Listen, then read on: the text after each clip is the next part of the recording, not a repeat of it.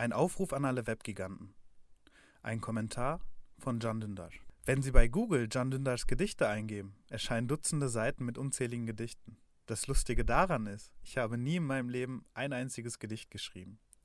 Ewigkeiten habe ich damit verbracht, jeder Seite einzeln zu schreiben, damit sie den Fehler korrigieren und die Gedichte runternehmen. Aber letztendlich wurde mir das zu viel. Ich habe mir gedacht, wenn das Internet unbedingt auf meinen Gedichten besteht, dann sage ich nichts dagegen. Allerdings gibt es im Internet viel gefährlichere Beispiele als mein Poetendasein. Gerade zu Zeiten dieser Pandemie wird deutlich, dass falsche Informationen nicht nur bedenklich sind, sondern auch zum Tode führen können. Egal ob Verschwörungsmythen über die Verbreitung des Virus und dessen Behandlung oder Theorien über einen Impfstoff. Der Ausbruch an Fake News geht Hand in Hand mit dem Ausbruch des Virus. Immer stärkere Bemühungen um Fact-Checking sollen Konsumenten von Nachrichten warnen. Ein Zitat, das angeblich der US-amerikanische Schriftsteller Mark Twain gesagt haben soll, lautet wie folgt. Eine Lüge ist bereits dreimal um die Erde gelaufen, bevor sich die Wahrheit die Schuhe anzieht. Deswegen ist es umso wichtiger, Lüge und Wahrheit direkt an der Quelle zu unterscheiden.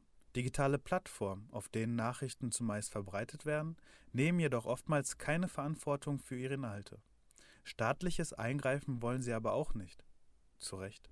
Der Verein Reporter ohne Grenzen spielte 2018 durch die Gründung der Internationalen Kommission für Information und Demokratie eine führende Rolle bei der Beseitigung dieses Problems. Ich bin auch Mitglied der Kommission, welche Grundsätze der Kommunikation für das Gemeinwohl im globalen Zeitalter ausgearbeitet hat. Ziel war es, eine Initiative zu schaffen, die kein staatliches Eingreifen erfordert, sondern digitale Plattformen zum Handeln zwingt. Natürlich sollen dadurch Berufsverbände, NGOs und unabhängige Institutionen unterstützt werden.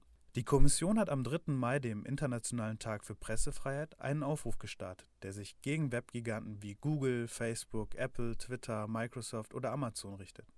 Sie fordert, dass die Plattformen in Kooperation mit Medienhäusern konkrete Schritte einführen, um den Zugang zu vertrauenswürdigen Informationen zu gewährleisten und die Verbreitung von Fake News zu bekämpfen.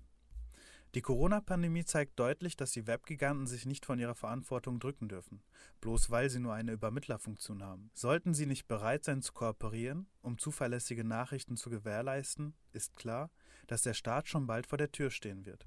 Wir können nur hoffen, dass sich die Webgiganten dem Kampf gegen die Lüge anschließen werden, um den Weg für eine gesunde Kommunikation zu ebnen. Und um mich davor zu retten, Dichter zu sein, ohne Gedichte zu schreiben. Außerdem möchte ich an dieser Stelle eine weitere Lüge entlarven. Einer Fact-Checking-Seite konnte ich entnehmen, dass das obige Zitat gar nicht von Mark Twain stammt. Beste Grüße, ihr John Dindash.